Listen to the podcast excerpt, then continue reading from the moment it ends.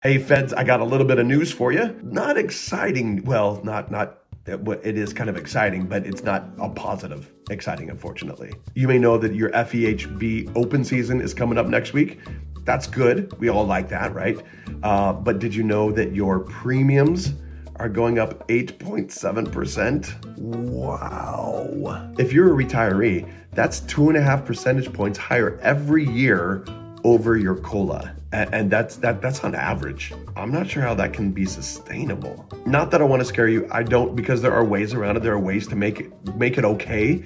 You just got to plan for it. So if you're planning for retirement make sure you plan for this for this kind of thing right here. And if you're not quite planning for retirement yet which everyone should be i think but if you're not quite I want everyone to go in and check their FEHB plans. Make sure you're still on a good one. That doesn't cost way too much money.